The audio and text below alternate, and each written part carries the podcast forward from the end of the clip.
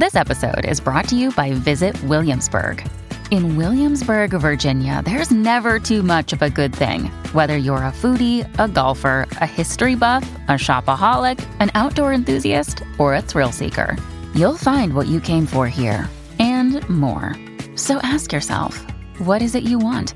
Discover Williamsburg and plan your trip at visit williamsburg dot com. When you need mealtime inspiration, it's worth shopping Kroger, where you'll find over thirty thousand mouthwatering choices that excite your inner foodie. And no matter what tasty choice you make, you'll enjoy our everyday low prices, plus extra ways to save, like digital coupons worth over six hundred dollars each week. You can also save up to one dollar off per gallon at the pump with fuel points. More savings and more inspiring flavors make shopping Kroger worth it every time. Kroger, fresh for everyone. Fuel restrictions apply.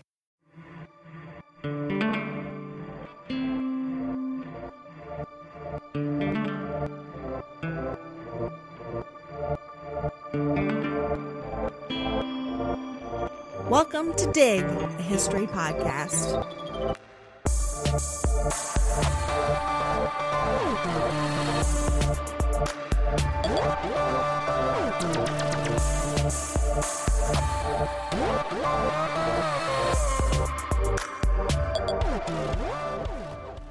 Lorraine and Ed Warren spent over sixty years investigating paranormal activity. Lorraine, a quote-unquote validated and proven clairvoyant, and Ed, a self-trained demonologist, started working on cases of hauntings and demonic infestations shortly after they married.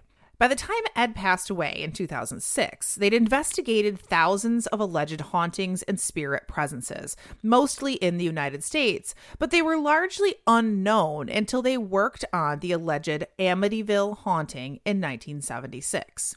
On November thirteenth, nineteen seventy-four, Ronald DeFeo Junior murdered his parents and four siblings while all slept in their home at one twelve Ocean Avenue in Amityville, New Jersey. DeFeo was charged and convicted with their murders. A little over a year later, George and Kathy Lutz bought the house and moved in with their children. They were aware of the murders. The case was highly publicized, and it was a fairly small town. I mean, it'd be hard to move into a small town where six people had been murdered in a house and not know about it. Mm-hmm. That's what always gets me with American Horror Story when they're talking about, like, the murder house. I'm like, people, you know the history of this house. Anyway. Right, right. Um, but, you know, th- this history drove the price of the house down, and it made it more affordable to the Lutzes. It was a large house on the water with a boathouse and a swimming pool. A month later, they fled one twelve Ocean Avenue with their children. In the lead up to their uh, decision to abandon the house, they reported experiencing bizarre, terrifying phenomena, psychic paralysis, temperature fluctuations, levitations of people and objects, unsettling spirit presences that took on the shape of talking pigs, cloven hoof prints from the house to the boat dock, black substances dripping out of and hardening in the keyholes, doors slamming all throughout the house like gunshots, even the front door being ripped off of its hinges. A New York T V station called on the Warrens to investigate the Lutzes' claims about the house being haunted. What Ed and Lorraine found supported the Lutzes' story. The house was truly abandoned. A fully stocked fridge, clothes in the drawers and closets, all the family keepsakes and photo albums left behind. The Lutzes had just bought a speedboat, which they never even got the chance to use, and George Lutz left his three rebuilt motorcycles in the garage. They refused to return.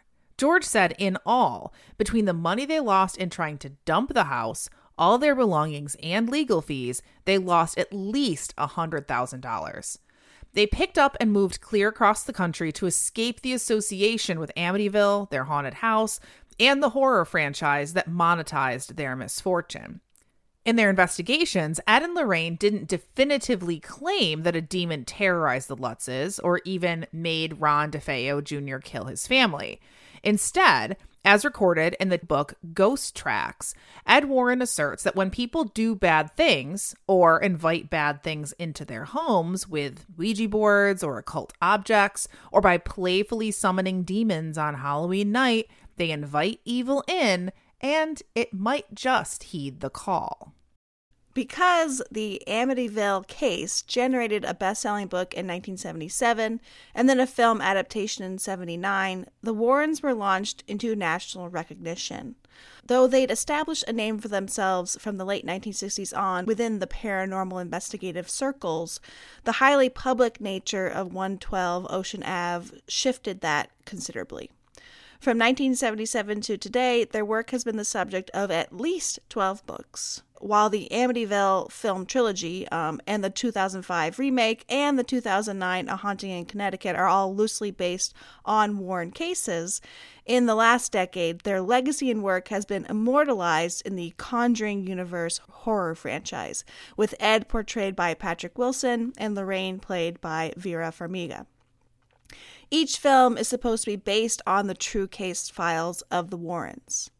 But when it comes to supernatural phenomena, it can be hard for the average layperson to wrap their head around truth and lie, reality and fantasy, fact and fiction. As historians, truth and reality are particularly loaded concepts. When reconstructing the past, truth is often just perspective. My recollection of an event will be different from Sarah's and vice versa. So part of the job is to collect as many of those truths together as we can and provide the bigger picture, which is always harder than it sounds. When it comes to the work of Ed and Lorraine Warren, and for our purposes today, it doesn't matter so much whether their investigations and the evidence of paranormal activity were real or hoax. They acted on belief, and both the actions and the beliefs can tell us much about them, the people they endeavored to help, and the ongoing war between good and evil threaded in a Roman Catholic worldview. So today we're talking about the Warrens, paragons of paranormal investigations, and their place in the longer history of Roman Catholic demonology and the fight against the devil. I'm Averill Earls. And I'm Sarah Hanley-Cousins. And we are your historians for this episode of Dig.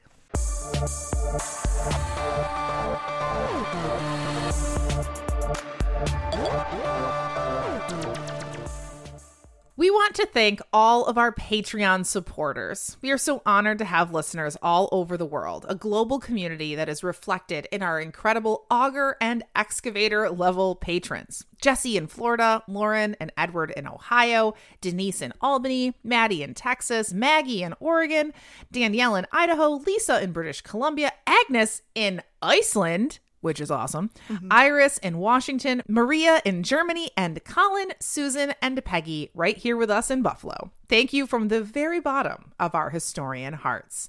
Listeners, if you're not yet a patron of the show, it's easy. You can check us out at patreon.com slash digpodcast to learn more. By the nineteen seventies, Ed and Lorraine had a well-packaged personal narrative about their path to paranormal investigation. Lorraine knew she was different from other people when she explained to the religious sisters who ran her private Catholic school that she could see people's auras, and they were horrified. Ed told interviewers and biographies that he lived in a haunted house from ages five to twelve. He and his twin sisters saw gray women in their closets and heard footsteps when they were home alone. Ed described several occasions as a boy and young man in which he felt the presence of God, a good spirit in the form of his mother comforting him and his sister, a divine intervention when he was about to drown in the North Sea. When Ed described his path to demonology to Cheryl Wicks, who co-authored Ghost Tracks with Ed and Lorraine, he said that he did not choose to become a demonologist. He was born to be one. He claimed that one needed to be tough in his childhood experiences, his alcoholic mother and gruff police officer father, the tough neighborhood he grew up in, and the defining years made him into the kind of person who had what it took to fight evil on the front lines. In all the biographical accounts of Ed and Lorraine, there's some version of their meet-cute origin story. As sixteen-year-olds, they met at the movie theater where Ed worked in Bridgeport, Connecticut. According to Wicks, during an air raid, the movie theater was evacuated, and Ed offered to, quote, take Lorraine and her friends to a place called Rich's, where the floor and tabletops were marble. Lorraine's friends ordered five-cent Cokes, but Lorraine ordered an ice cream soda. Ed called her a gold digger, um, and that was apparently charming. They were engaged within a year before Ed enlisted in the Navy to go fight in the Second World War. He barely survived after his merchant marine ship came under attack. He and another soldier were dragged out of the North Sea by a P T boat. When Ed was on medical leave, Lorraine rushed to be with him. They got married, and while he was back on duty at war, their daughter, Judy, was born. Side note, she was, Lorraine, was at the time recovering from having her appendix removed, and he was only just leaving after being hospitalized. So, though I'm sure the sex was passionate, it probably had to be somewhat cautious, too, which is, you know, just the kind of thing that I think about as I read these things. Obviously, neither the demure lady nor tough guy Ed um, mentioned those details in their interviews, which I think is a real shame. Yeah, yeah, yeah. It reminds me of in, in the Outlander books, they are constantly having sex after, like, almost dying yeah. of, like, some terrible disease or, like, a terrible snake bite or something. And I'm like, how can you physically perform and why do you want to? I mean, maybe that's just me, but okay. When the war ended, the Warrens settled in their hometown of Monroe, Connecticut. He started painting, she taught art classes, and they indulged their interest in the paranormal by driving around New England and visiting allegedly haunted houses. Sometimes Lorraine would knock on a door and ask if the family would allow them in, and she would use her clairvoyance to suss out what spirits were living in the house and what they wanted from the people living there. Sometimes Ed would sketch or paint an alleged haunted house, then show the painting to the owners. In exchange for the art, many homeowners allowed the Warrens to investigate their houses. They collected stories of paranormal experiences, and in nineteen fifty-two, they figured out how to monetize their work. They founded the New England Institute for Psychic Research, modeled on the American and United Kingdom Societies for Psychical Research, which were founded in the nineteenth century and published quarterly journals of parapsychological research. The Warrens published their own journal, though I've no idea what was in those journals because I can't find a permanent digital archive of them anywhere, and presumably they sold copies to interested readers. They started giving lectures and interviews for a fee, of course, on demonology and their investigative work and experiences. They made book deals and movie deals. They ran a small occult museum out of their home in Monroe. Though they insisted that they asked for nothing more than expenses for travel from the people that they helped, they were able to make a living educating others on demons, ghosts, and all manner of paranormal activity. Listener, I really want you to know that the word educating is in quotes. Educating others. What is demonology? It's, of course, the study of demons. Like criminologists study crime and the social and psychological and structural factors that drive people to commit crimes, demonologists study the manifestations of evil on earth, with a focus on the demonic entities that seek to possess the weak-spirited and drive them to do harm to others and or to themselves.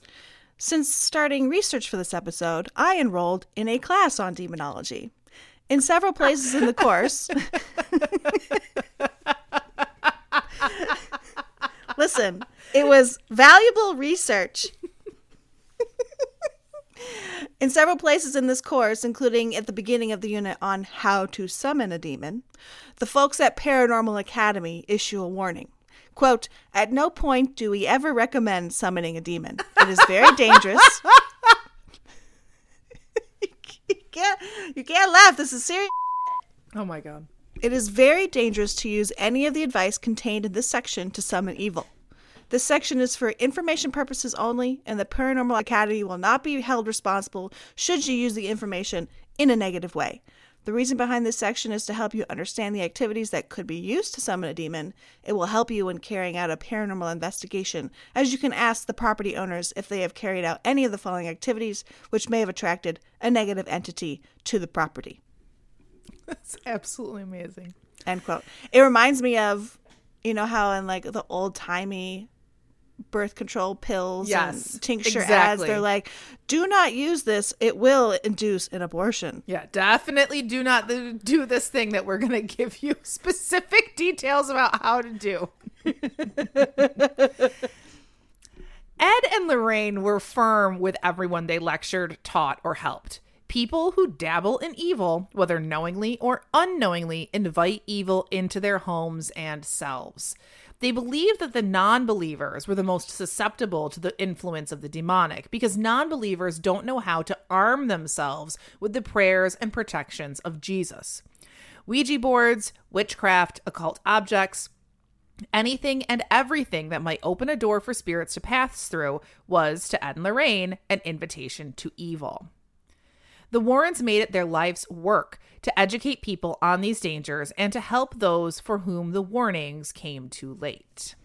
From the mid nineteen forties right up until Ed's death, the, Lauren, the Warrens lectured on college campuses, carrying with them an impressive array of paranormal evidence, infrared photos of haunt, haunted spaces, recordings of possessed individuals' voices, and all kinds of physical evidence intended to convince audiences of their experiences. They told stories of the things they'd experienced or the stories that others had relayed to them about their own experiences. Later in life, they held classes for people, young and old, interested in obtaining a level of comprehension about the preternatural and supernatural world. They assembled a network of reliable colleagues to take on the ever-increasing demand for paranormal investigation in the nineteen eighties and nineties, and managed to balance answering the calls of those in need with the adventures in ghost hunting that had long been the spark in their relationship. In May two thousand, Ed and Lorraine Warren took a group of paranormal investigators, ranging in ages from twenty to sixty, including students, scientists, and writers, to Scotland to see the sights and to check out the haunted castles and estates. According to Ed, the group was invited to investigate the alleged haunting of a hotel in the northern Scottish Highlands. The hotel had once been a hunter's lodge during the Victorian era and was converted into a hotel after World War One, probably a casualty of the landed nobility succumbing to debts and poverty. At the hotel, they were met by two staff members who'd come into contact with ghostly presences while working. After eating and giving an interview to an American magazine on site to interview the Warrens about their work, Ed and Lorraine split their research group up. Lorraine took some to walk through the hotel to see what she could feel of the place. Others stayed with Ed while he took up interviewing the hotel staff on site who claimed to have experienced unusual things at night during the psychic hours, which was Ed's term, between nine p.m. and six a.m. Michael, a bartender, and all these names are changed for the anonymity of the sources, um, described a lonely winter night when it was just him and Raymond, a chef, working. Michael had gone around to lock up the building. He said, quote, "This particular night, I went up to the first floor," and imagine this in a Scottish accent, which I'm not going to try to do because that would be embarrassing for all of us. Um, "I went up to the first floor, was just starting to walk along the corridor when I came to some swing doors, the kind you push to go through. I was just about to press the doors to go through and looked through their glass windows when I saw the next set of doors begin to swing by themselves. You know, they went back and forth, just flapping, as if someone had just run through them. But there was no one there. I just turned around and kind of ran back. I came back down to the bar. There was a couple of local guys still there. I, I just couldn't speak or anything. And they were like, 'What's wrong with you? What happened?' Everybody said I looked white and like I'd seen a ghost. I said, 'Something really strange just happened.' And they said, 'Well, what did you see?' I didn't actually see anything. It was just the doors flapping by themselves. They were saying things like, 'When I pushed the doors, I must have caused a draft for the others to flap.' So we all went back together. We tried every feasible way to get the door to do the same thing, but we couldn't. You have to push them. It was literally like someone had pushed them and ran through with the doors flapping after they had gone through." The chef, Raymond, described seeing a gray face shape in a reflection on the glass, but that it didn't seem like it could be his own reflection and that it gave him the heebie-jeebies. Lorraine returned with her group and blurted that she felt a man was killed in an unused guest room upstairs. She just felt this, apparently. Her psychic impression was that the murder had happened in the nineteen twenties. Ed had gleaned from the interviews that the spirit was likely disturbed when the hotel was undergoing some renovations to the place where the spirit had died. The Warrens gathered their group of researchers, the hotel staff, and families, and went to the haunted spot to perform a seance. Lorraine led Michael, the bartender, into a trance-like state where they communicated with the murdered spirit, Gus. They tried to convince him to let go and move on from that place, to let go of his anger. When they ended the session, Michael said he felt less tense and like something heavy had lifted from the room. He didn't understand what had happened and didn't want to believe that he'd really been seeing and speaking to a ghost through a psychic connection. In the end, the hotel staff reported no more paranormal activity. Ed wondered briefly, in his writings in Ghost Tracks, if it had all been for show, a ruse to bring some publicity to the hotel for its grand reopening under new owners. But the Warrens dedicated little resources to disproving paranormal experiences, and so the story ended there. Various sources suggest that the Warrens investigated anywhere between three thousand and ten thousand paranormal cases in their lifetime, everything from spirit hauntings and demon possessions to Bigfoot and werewolf sightings. They offered classes to aspiring paranormal investigators, hosted their own weekly cable T V show, and led groups on tours of places like the Scottish Highland trips that we just described. They were confessed devout Catholics, attending and participating in church life in the community and working with the local hierarchy when it was open to their assistance to help those who believed they were afflicted by demonic or spirit harassment. According to Gerald Brittle, author of the first book about the Warrens, the nineteen eighty sort of tell-all The Demonologist, Ed and Lorraine worked with officially approved exorcists from the church, as well as a network of underground exorcists who were willing to perform exorcisms without the explicit consent of the local bishop. Because that's how, in the Catholic Church, official exorcisms work. And maybe you're expecting a little, like, record scratch moment here, and you're thinking, wait, what? What are you talking about? Exorcisms are just movie magic and, like, you know, hearsay. This, it's not real, right?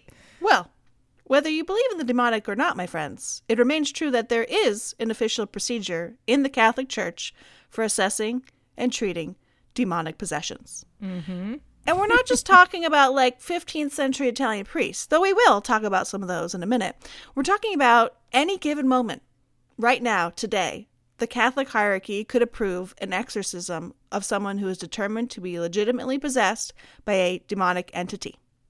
There's a standard set of steps that one must go through in order to receive the exorcism ministries, like those outlined on the Orange Diocesan website. First, you must make an appointment with your local priest, who listens to the person's history, provides pastoral counseling, prayer, and, uh, depending on the nature of the case, fills out the required intake form. Then, serious stuff, Sarah, serious stuff. Then the person, if they, quote, still considers them, him or herself under spiritual oppression or attack, quote, end quote, is required to undergo close psychological and medical evaluation. All efforts to treat the affliction medically and through communal prayer, confession, and mass are taken before resorting to exorcism. If the trained medical professionals determine that the cause of the affliction is neither psychological nor medical, the priest can recommend whether a major or minor exorcism is needed. According to the United States Conference of Catholic Bishops, quote, there are instances when a person needs to be protected against the power of the devil or to be withdrawn from his spiritual dominion. At such times, the church asks publicly and authoritatively in the name of Jesus Christ for this protection or liberation through the use of exorcism. Exorcisms are divided into two kinds. Simple or minor forms of exorcism are for those preparing for baptism, the rite of Christian initiation of adults, and the rite of baptism for children. The second kind is the solemn or major exorcism, which is a rite that can only be performed by a bishop or by a priest with the special and express permission of the local ordinary. This form is directed at the expulsion of demons or the liberation of a person from demonic possession, end quote. Ed and Lorraine assert in all of their interviews that when people went to them for help, they followed the same strict rules as the official Catholic Church channels for exorcism, though they occasionally sought out priests to perform exorcisms without direct permission from the local ordinary. In two thousand two, Lorraine Warren said that of the three thousand cases they'd investigated at that point, almost six hundred benefited from exorcism. The Catholic Church does not divulge precise numbers of its exorcisms each year. Because exorcisms are guaranteed to be confidential by the church, we rarely hear or think about them unless something goes terribly wrong, or when there's a pop culture reference that piques the public interest, like the nineteen seventy-three Exorcist film or the two thousand five Exorcism of Emily Rose, which was supposed to be based on the experiences of a German woman named Anneliese Michel, or Michael, who underwent sixty-seven Catholic exorcism rites in the year before she died, um, and she died in nineteen seventy-six of malnutrition. Jeez. Mm-hmm. But it is certainly evident that exorcism remains a growing concern of the church to this day. Father Vincent Lampert, the official exorcist of Indianapolis, the official exorcist of Indianapolis, told one reporter that he'd received seventeen hundred requests for exorcisms in twenty eighteen alone. In twenty fifteen, the Vatican trained two hundred fifty new priests in exorcism through a specialized course with emphasis on the official text of the church, exorcisms, and relation supplications. When Ed Warren was alive, he claimed to be one of only seven demonologists in the United States and one of the only religious lay demonologists. There were around fifteen certified Catholic exorcism priests. Today, according to Father Gary Thomas, there are over one hundred Catholic priests certified in exorcism. In the United States, I should say. That doesn't count all the ones around the world. Mm. Mm. Of course, however, the Catholic Church does not have the monopoly on demonology and exorcism. I, for example, as you know, am currently taking a course through the British Paranormal Academy to become a certified demonologist. It cost me thirty-five British pounds because they were having a sale. Um, as online courses go, it's not very rigorous. As internet content goes, it's also not very rigorous. But whatever, I'm I'm on my way to certification, and I can't wait to display it proudly up there next to my PhD. To be clear, demonology shouldn't necessarily be conflated with expertise in exorcism. Recognizing the signs of demonic possession and knowing the names of the demons is not the same thing as having the training and piety that, according to Ed Warren, one needs to perform an exorcism. Some priests allege to take a demonic spirit into their own pure bodies before expelling it, while others drive the demons out of the afflicted through prayer, religious artifacts, and long, grueling battles of the wills. Priests and religious leaders all over the world, from all kinds of denominations, Christian and otherwise, perform exorcisms every year. Recently, there's been a surge in both claims of spirit possession and demand for exorcism. According to religious studies professor Andrew Chestnut, exorcism today is so common, quote, that some exorcists combat demons using remotely using their cell phones, end quote. In twenty ten, a rabbi in Israel used the teleconferencing service Skype to perform an exorcism on a man in Brazil. In twenty fourteen, evangelical exorcist Bob Larson performed a Skype exorcism on a man in Norway that was televised on C N N.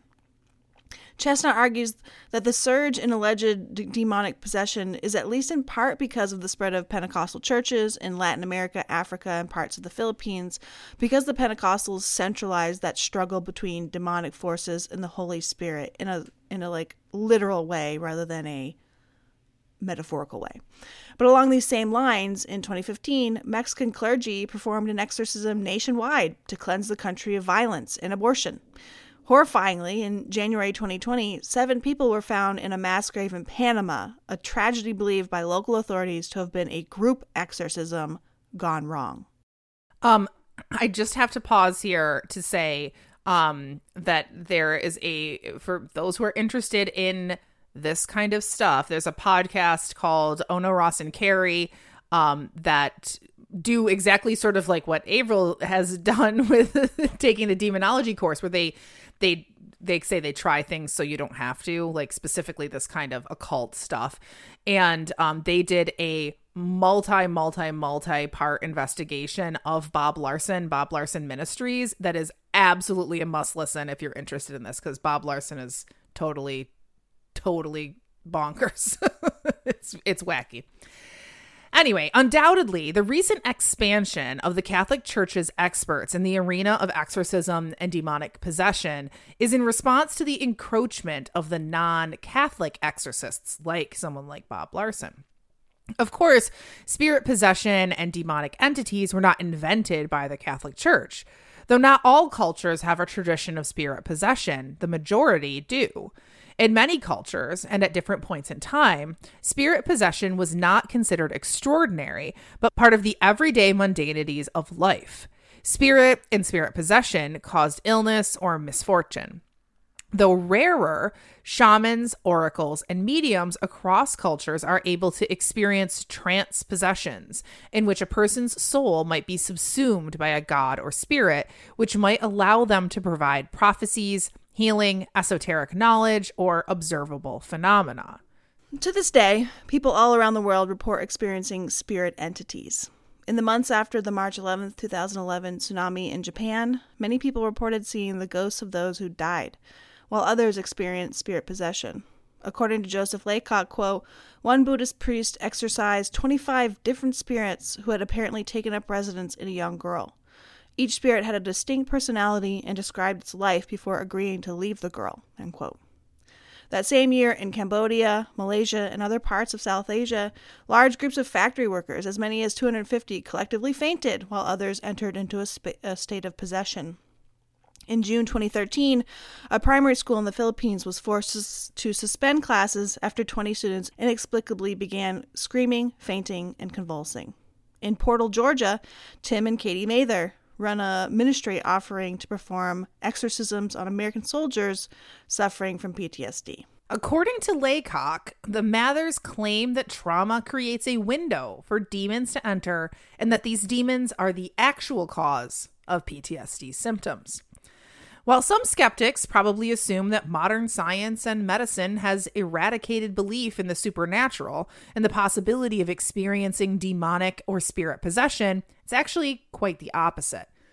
The Catholic Church finds a greater demand for priests with the training to perform exorcism, and they are in a way in competition, or perhaps working alongside, Jewish, Buddhist, Pentecostal, and many other exorcists to deliver people from evil. These tensions or competitions over unnatural and supernatural are also not particularly recent. I read an article about a couple of Inquisition cases between an Italian Carmelite order and the local Dominican order in Bologna, um, Italy. The Dominicans were among the original exorcists, known for their piety and thus best suited to delivering the Roman ritual, as it's called.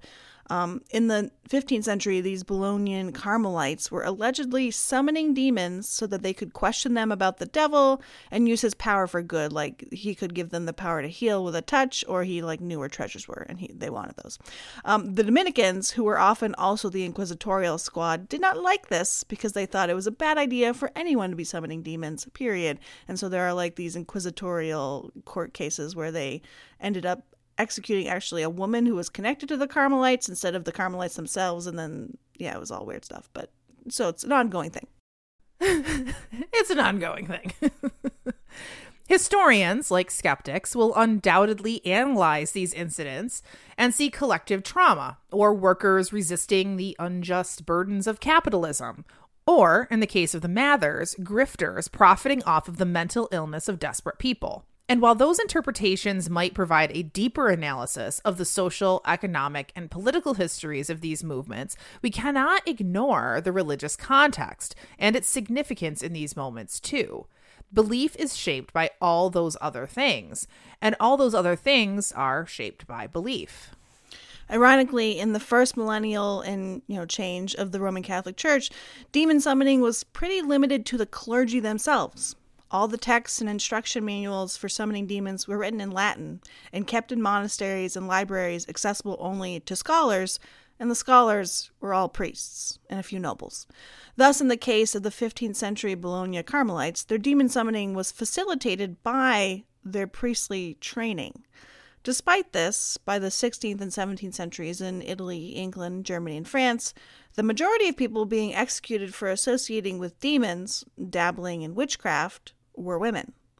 Even though the friar slash inquisitor of Bologna, who attempted to curb the Carmelites' demonic entreaties, um, his name was Cognazzo, he did sentence one man to death for witchcraft. Most of his victims in that city related to that case were women. This, unsurprisingly, reflects some broader trends in the history of Roman Catholic dealings with the demonic. By the Roman Catholic Church's standards, only men can perform exorcisms, because the only people trained in the administration of major exorcisms are priests, and the Church continues to limit that occupation to men only.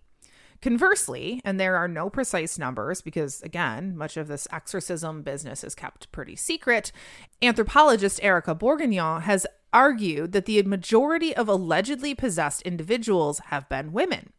Scholars have interpreted this trend in several ways. Some feminist scholars argue that women tend to be peripheral or marginalized in patriarchal society, where demon and spirit possession occur most frequently. This makes women more susceptible to spirit possession, especially when spirit possession is considered problematic, when it's associated with witchcraft, for example, or when the expectation is that spirits need to be exorcised from the host. In cultures where spirit possession is empowering or central to a religious experience, Bourguignon suggests that men figure more prominently as the hosts of spirits. In these instances, spirit possession is a symptom of a broader patriarchal oppression. Another camp of scholars, we'll call them the agency feminists, argue that women are more likely to experience spirit possession because it is an opportunity to react, resist, or respond to that patriarchal oppression. When possessed, women and girls behave in ways that they wouldn't normally. Swearing, acting out sexually, speaking as equals to men, lashing out at those who've harmed them. In situations where spirit possession coincides with, for example, a domestically or sexually abusive home situation, the negative energy, by Ed Warren's logic, would be attracted to that woman or girl. By the feminist scholar's logic, that girl or woman would invite that spirit in to free herself, or, if she wasn't a believer but an actor, just to push back. The final camp of scholars, we'll call them the patriarchy, have argued for centuries that women are more susceptible to demonic possession because of Eve, menstruation, and the penetrativeness of the female body. Eve invited the fall of man when she ate the fruit of the garden. And so, of course, she's always just a little closer to evil. I mean, she's the originator of sin. That's why she has to bear the pain of childbirth, right? In the Hebrew tradition, menstruation was cast as unclean, and women have to be ritually cleaned every month after their period ended. I mean, yeah, I, would, I wouldn't mind a red t- tent situation if I didn't have, like, if there was, like, a week every month when I didn't have to talk to any of the people that I hate. That'd be great.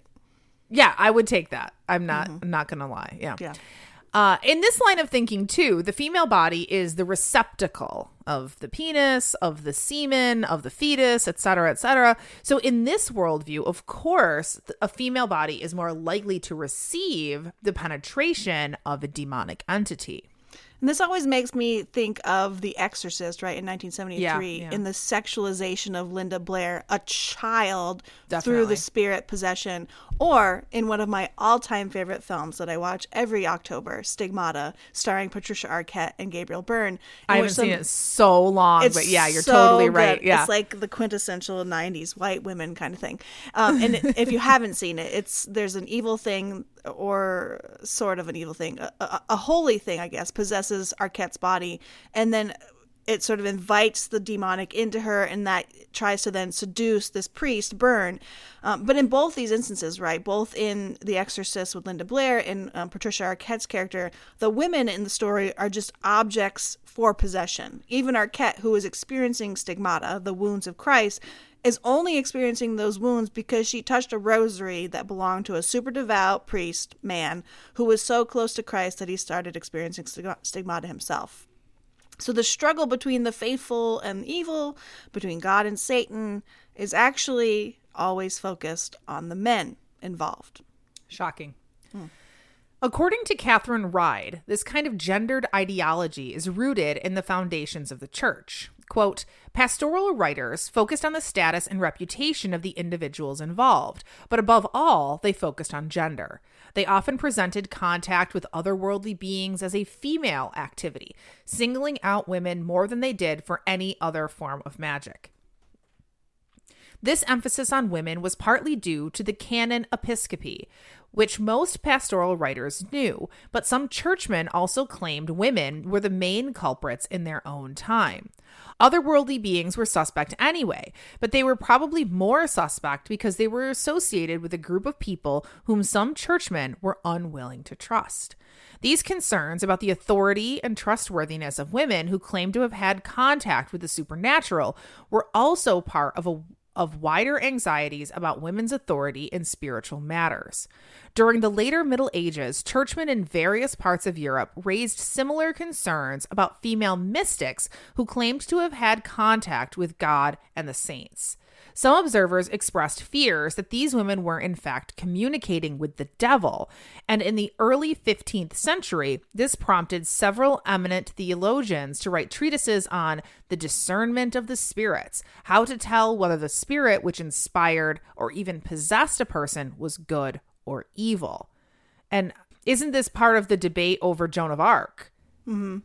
Yeah. Right? It's at least at least the the the um sort of overarching debate, right? Like, I know that there was like practical reasons why Joan of Arc was was executed, right? But right. There was also this kind of like th- bigger theoretical conversation about, well, can we allow this to continue because she says that she's talking to God, but like we really, you know, don't know that she's not actually possessed by a demon, and like that served as sort of a justification for her execution, right? Right.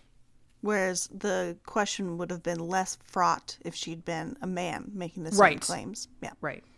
No, instead I want to get back to Ed and Lorraine, um, because I think I think this is an important caveat, right? In some ways, you know, certainly not with malicious intent. It's possible also, I think, to see these dynamics played out in Ed and Lorraine's partnership. Though they always present as a team in interviews in the books that I've read, there are always these hints of that gendered ideology, which... both that which shapes Catholicism more broadly um, and that which deals specifically with the issue of demonic and spirit possession specifically. If we were to examine their origin stories, for example, we'd see that dichotomy. Lorraine comes to the work because she's already open to this spirit world. Her body, female, susceptible, maybe menstrually unclean, under all that tartan, is what connects her to the super and preternatural. She can go into a haunted house and sense the restless ghosts or demonic presence. She can speak to the dead. But if there's something evil about, she shouldn't stay too long, lest she be invaded by those spirits. Mm-hmm. And though Ed asserted that he was her protector because he wasn't susceptible to spirit entities, it was also his natural manliness that ensured he was suited to the job of demonologist. He was self-trained and actually wrote in Ghost Tracks, quote, "Looking back, I feel like I was born with certain with a certain awareness and placed in a position to gather more knowledge in that area. When I didn't have the knowledge I needed, it always seemed to come to me, maybe in the form of insight, another person, or a book, but it would always come to me when I needed it. I did not wake up one day and say, I want to be a demonologist. Yet I became a respected expert in this field without degrees in theology or psychology or courses in parapsychology. And after twenty-five to thirty years of psychic research, many different clergy and leaders in all kinds of religions discovered I somehow understood and knew more about the preternatural than even their learned scholars." Mm. Mm. He held himself above those who thought they could learn how to be men, how to be strong in the face of evil. He asserted that he didn't need formal training, though he in turn then trained others in a fairly, fairly, you know, formal lecture style setting. Both the demonologist and Ghost Tracks focus on Ed's voice, even as he gestured to his wife as his better half, the truly talented one. It was always Ed who gave the reports on cases, whose voice narrated and commented on the case studies in Ghost Tracks. The fact that the nineteen eighty book was called The Demonologist, aka Ed, you can guess who the central character is, right? At one point in The Demonologist, Ed is working late into the night while Lorraine sits up in bed reading. She's actually reading like a biography of a of a Catholic saint. Um, and she's waiting for him. She can't sleep while he works. Even in Ghost Tracks, while Ed's office is described as a space packed with books on the occult and notebooks full of his expert writings, Lorraine's office is packed with travel schedules and book contracts. She's the paranormal investigation equivalent of the thanks for typing. That's exactly what I was thinking.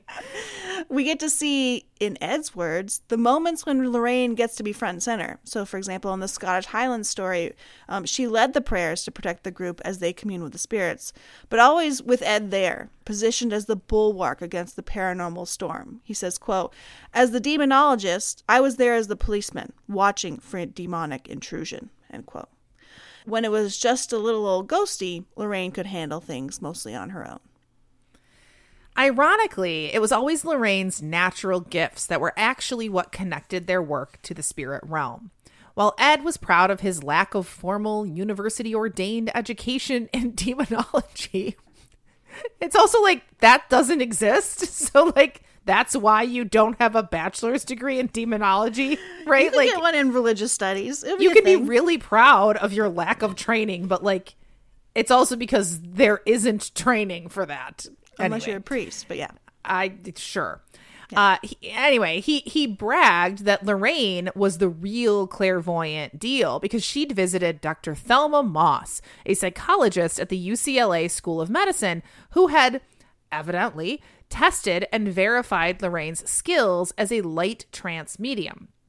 Moss had developed a camera technique in the nineteen seventies that was supposed to capture the aura of energy around a person, the same aura that Lorraine said that she could see. She was an actress turned psychologist and parapsychologist and author of the nineteen seventy-four book, The Probability of the Impossible: Scientific Discoveries and Explorations in the Psychic World. Yes. So she she alleged that she had scientifically somehow proven Lorraine's abilities. Mm-hmm. Has that ever been debunked? um, I don't know. I didn't look into that.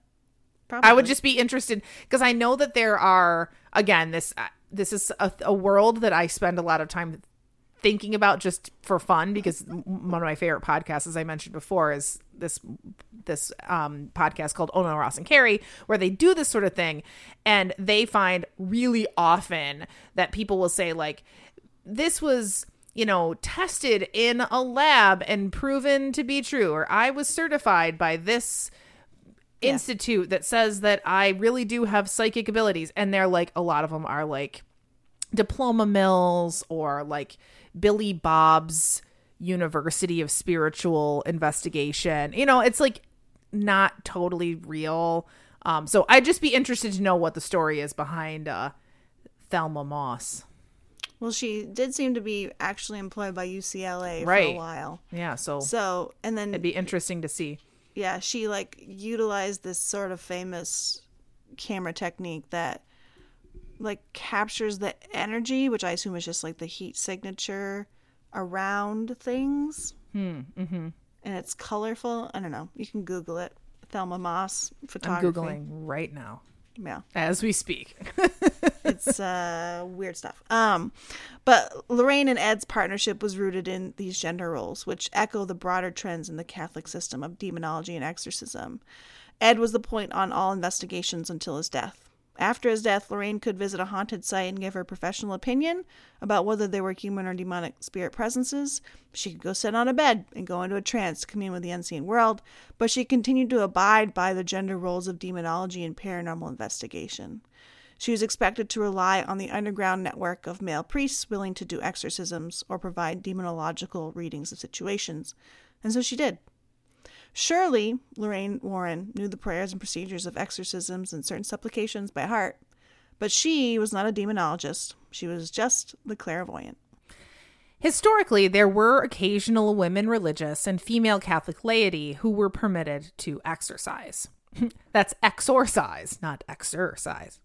According to one source, Saint Catherine of Siena, a lay member of the Dominican order in the fourteenth century, was known to lay hands on the possessed and free them of Satan's influence. Similarly, according to Monsignor Stephen Rossetti, Saint Hildegard of Bingen, doctor of the church, was asked by the abbot of Brauweiler to exorcise a noblewoman from Cologne who had been possessed for seven years. The priests had been unsuccessful, and the demons claimed that only the saint could personally cast them out, which she did.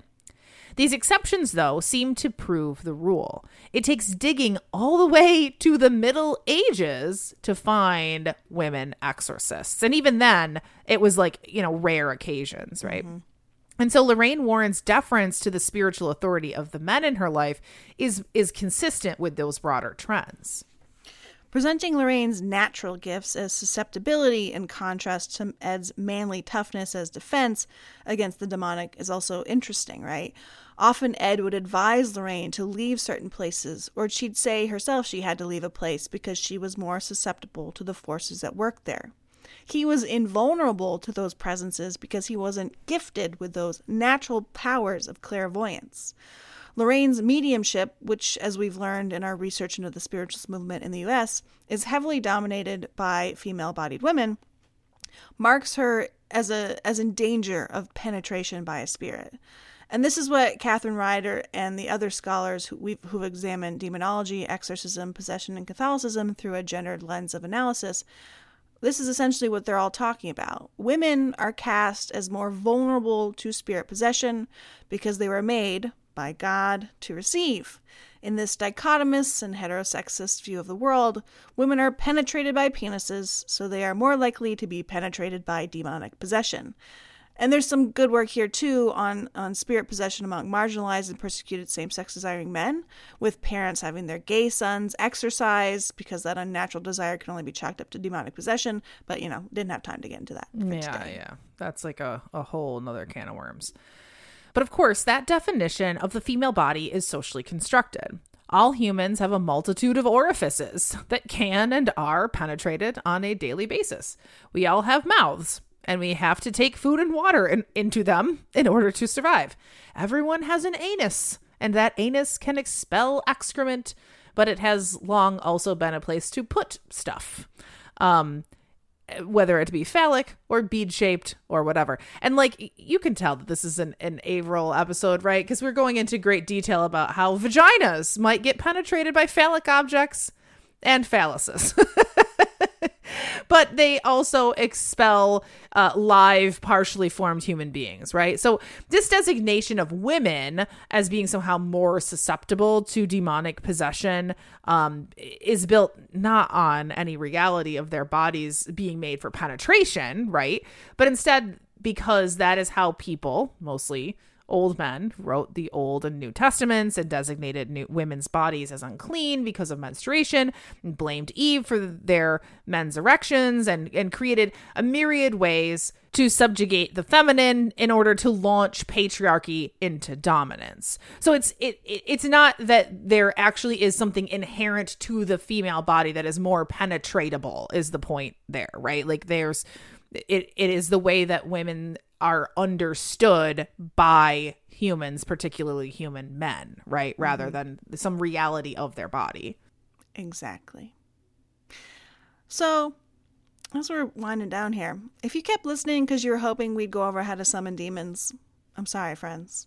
That'll have to be a different episode because I you're gonna have completed. to take. The, they're gonna have to take the class. Yeah, you're gonna have to take the class for yourself because I haven't completed it, so I don't feel like an expert ready to, to you know, I- instruct you on demon summoning.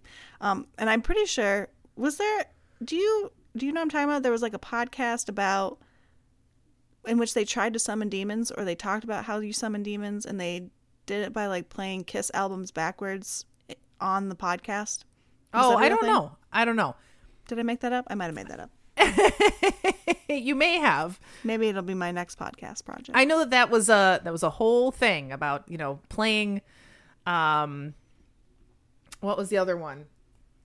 Led Zeppelin Led records Zeppelin, backwards, yep. and, and there being secret demonic messages in them. Mm-hmm. And yeah, so that's a whole, a, a, another, another can of worms. Yes, someday in the future. Ed passed away in two thousand six. Lorraine survived him by thirteen years, passing more recently in April twenty nineteen. Their museum and business were taken over by their daughter and son-in-law. I want to go to their museum. It's closed. I looked. It's permanently oh, closed. I know. Dang. I'm super bummed. I think because of COVID. That sucks.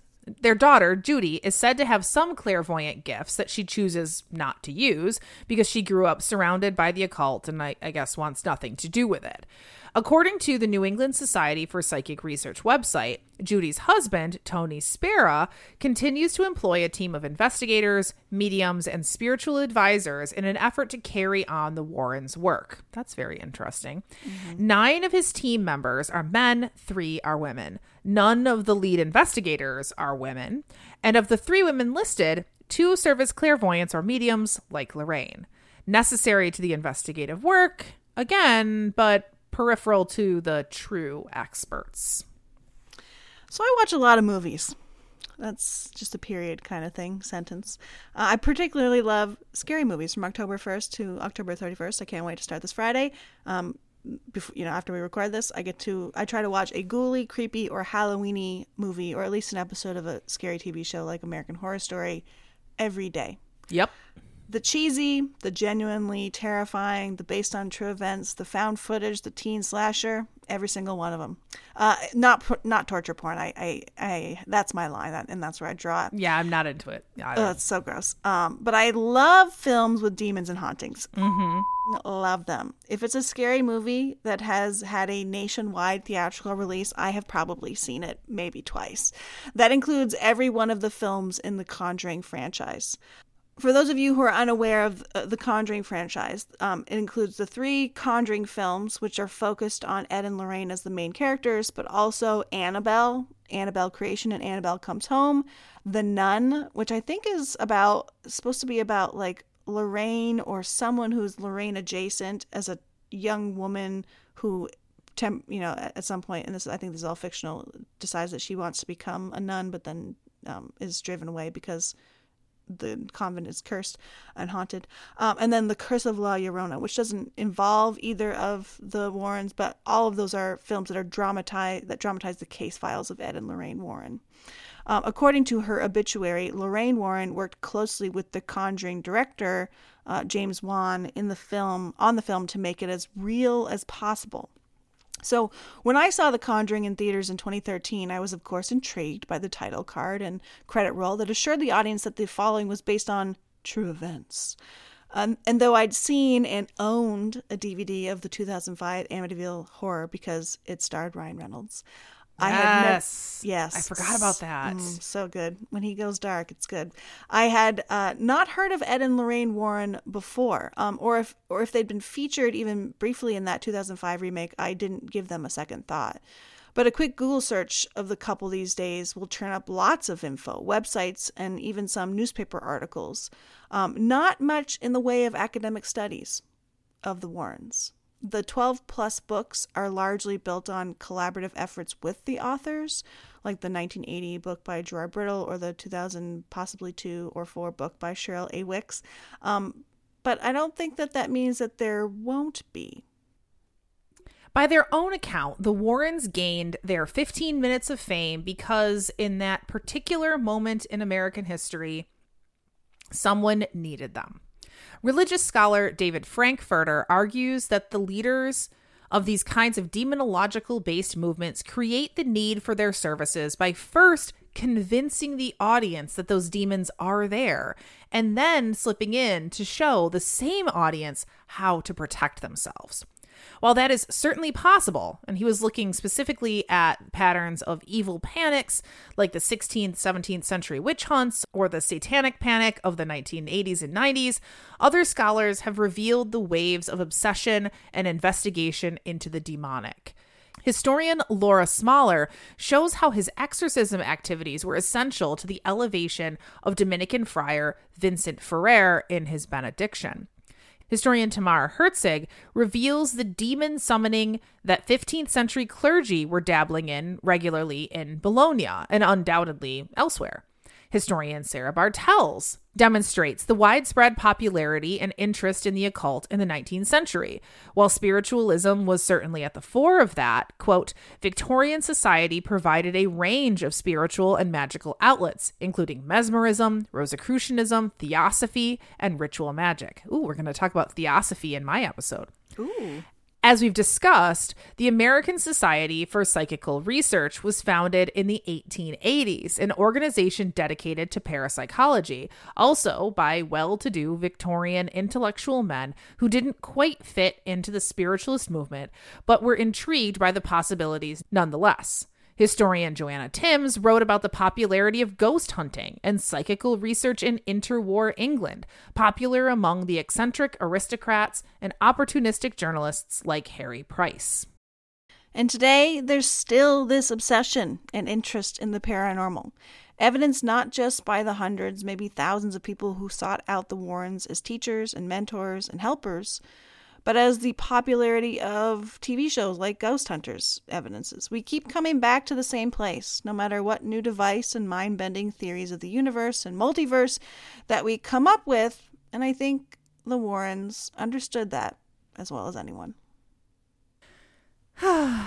Thanks for listening. Do you have thoughts? Um...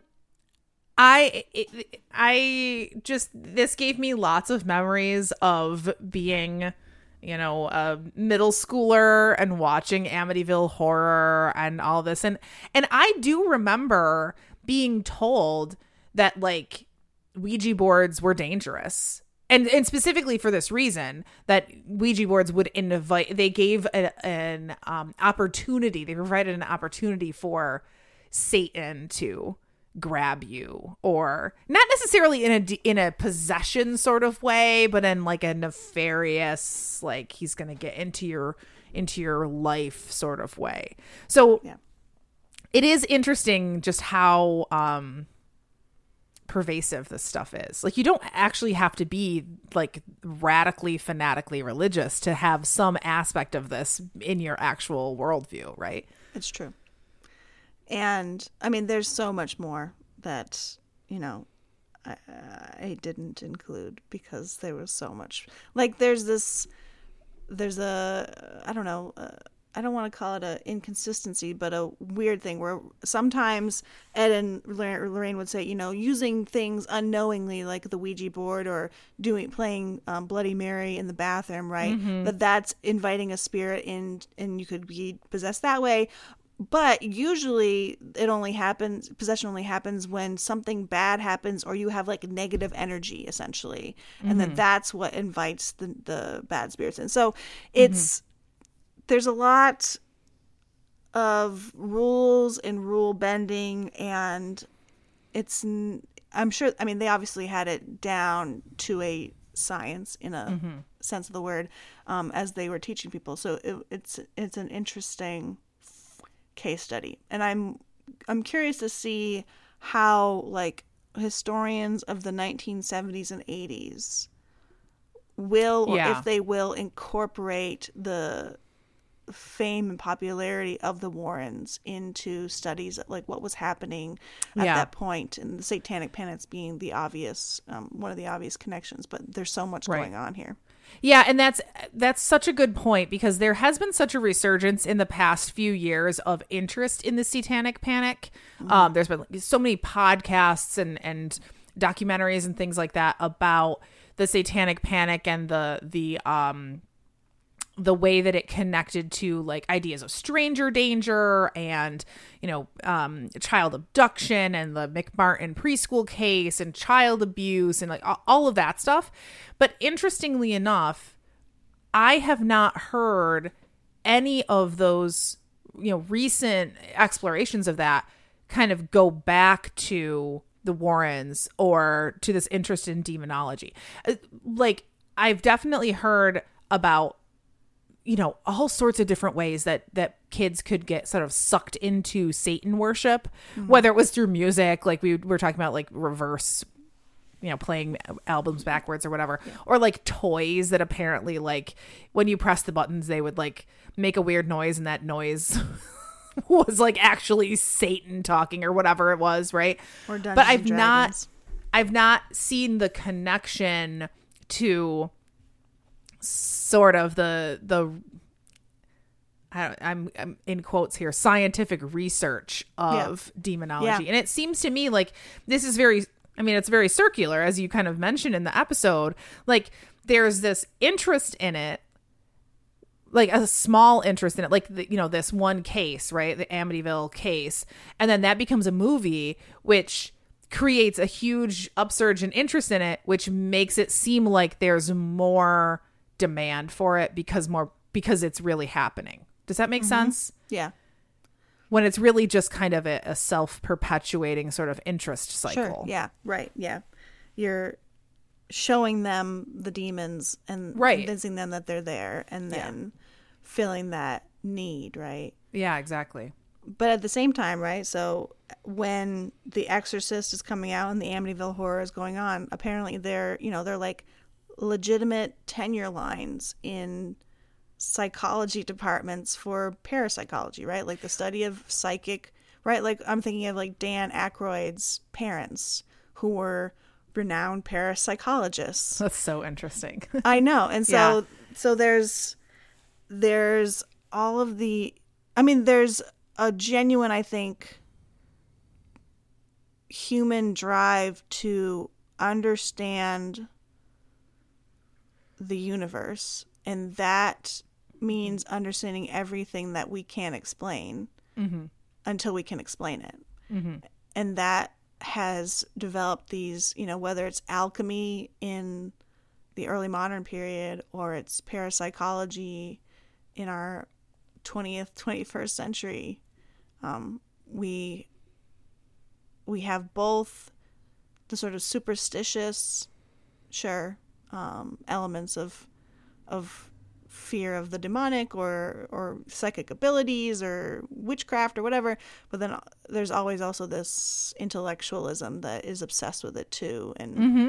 is is both connected to and somewhat separate from. I think that, and I think I, th- I think Ed and Lorraine are in a way a bridge between, right? Mm-hmm. Even though Ed is like, oh, I'm not a, a university trained, blah blah, but he still wants to be perceived as.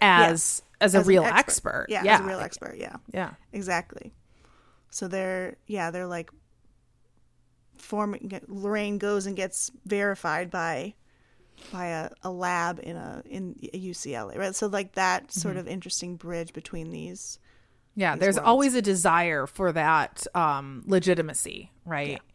Yeah. Um, yeah. Even while kind of rejecting like, well, you know, what do they know? Like you can't, these are things that you can't, you know, uh, prove using science, but at the same time, they want to be proven by science because it lends a legitimacy. Yeah. Which is interesting. Yeah. yeah. Anyway, thank you yeah. for listening. Um, go watch some, some scary Halloween movies. I know I will be. I'm very excited. Um, be sure to follow us on Facebook and Twitter, dig underscore history. If you are looking, and you know you are, to bedazzle yourself in some wonderful dig swag, visit our T Public store. Uh, teachers, remember, we've got a whole section of our website dedicated to resources just for educators. Ideas uh, on how to use podcasts in the classroom, uh, specific assignment examples linked to particular episodes or groups of episodes. You know, definitely uh, lots of ideas there to help you incorporate your favorite history podcast into your classroom. Um, you can find the link to our swag store, the, the resources page, as well as transcripts and bibliographies and images for all of our episodes at dig podcast dot org. Yeah. Thanks for listening. Don't summon any demons. Averill. Wink. Oh, just kidding. I'm not going to do that. Wink. Okay, bye.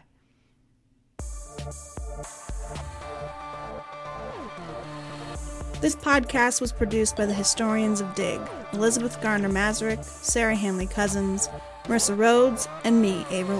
Thanks for listening. Because the Amityville... Because the Amityville... Oh, my God. Amity, Amityville? There we go. Because the Amityville... Oh, my God. But it is certainly evident that exorcism remains a growing concern of the church to this day. Father Vincent Lampert, does that sound right? Lampert? Lampert? Just, Lampert. He's from okay. Indianapolis. Okay. Anthropologist Erica Bourguignon. Bourguignon? Anthropologist. Yeah. What? Bourguignon? That's what I would say. It's like yeah. the beef, beef Bourguignon, right? Yeah, that's what I'm thinking. Mm-hmm. And the defining years. What's happening? Oh, did I do something? You just highlighted it. It was weird, yeah. Oh, it was, I was trying to clean my mouse. It had, it had cinnamon bun frosting on it. Oh, okay. Sorry. good. um, and the neighborhood he grew up in. Maria in Germany and Colony Susan. Colony. I said Germany and Colony. How was your nap? Uh, it failed because I watched Grown Ups and then I watched two episodes of Never Have I Ever. Okay. Well, it still sounds nice and relaxing. And I also did my class prep. Yeah, I haven't done any class prep yet. So um, I teach at one fifty. Today's a wing it day. Uh, sure is. Um, for those of you who are on. Oh, shit! Got too expressive with my hands. It was a demon. I'm really excited for this episode.